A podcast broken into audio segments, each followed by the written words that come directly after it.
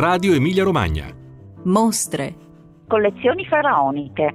A Bologna i capolavori del Museo di Leiden.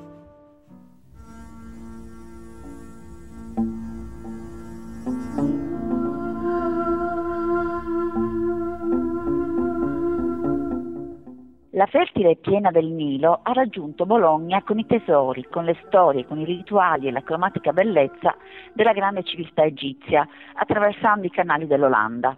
Ma se questo complesso e plurimillenario segmento della storia delle grandi civiltà antiche c'era già noto, grazie alla collezione egizia del Museo Civico Archeologico di Bologna, una delle più prestigiose e visitate tra quelle conservate in Italia, L'esposizione Egitto, splendore millenario, capolavori da Leiden a Bologna, al Museo Civico Archeologico dal 16 ottobre al 17 luglio 2016, è un evento che si pone con una serie di valenze metodologiche importanti per la città. È rilevante come sia stata concepita la collaborazione quinquennale tra le due istituzioni pubbliche, il Museo Bolognese e quello di Leida, dimostrazione di quanto contino quegli elementi che maggiormente creano affinità e condivisione stratificazioni culturali, un'idea di corretta conservazione e fruizione del patrimonio.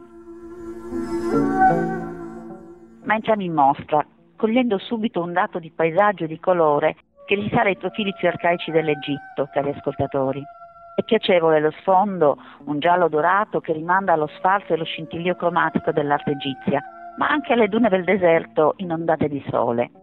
Vi attende un percorso in sette sezioni, cronologiche e tematiche che pongono in relazione il patrimonio egizio del Museo di Leiden, una straordinaria collezione focalizzata sui reperti di Saqqara, con quello che forma la raccolta del Museo Bolognese, dove altrettanto importante è il materiale proveniente dalla stessa area archeologica.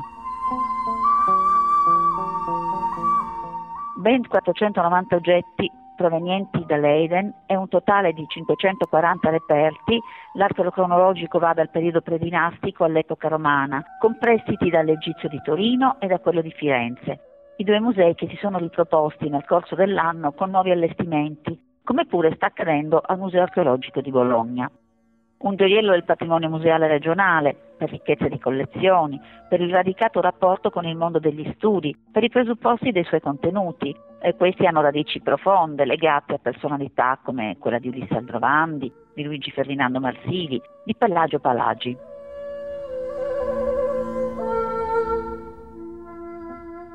L'egittologa Daniela Picchi, che con la direttrice del museo Paola Giovetti ha curato la bella mostra, Sottolinea come qui si incontrino due collezioni di straordinaria importanza in un percorso espositivo di 1700 metri quadrati. E tutto accade a Bologna, dove fu realizzato il primo museo pubblico. La mostra racconta il potere dei faraoni e dei sacerdoti, il rapporto con le divinità, con l'oltretomba e pone in evidenza la raffinatezza artistica attraverso cui tutto ciò si esprime fino a giungere ai ritratti funerari provenienti dal Fayum ma l'esposizione mette l'accento anche sulle vicende degli scavi archeologici, su come si possono perdere le tracce anche di immensi ritrovamenti. È il caso della tomba Saqqara di Oreneb, il grande generale di Tutankhamon, divenuto egli stesso faraone. Siamo nel XIII secolo a.C. Quella non era l'unica tomba di cui disponeva, ma certamente era di particolare bellezza. La collezione egizia del Museo Nazionale di Antichità di Leiden e quella di Bologna si uniscono, integrandosi, nel momento in cui si sta ristrutturando il museo che la conserva e questa opportunità è davvero irripetibile.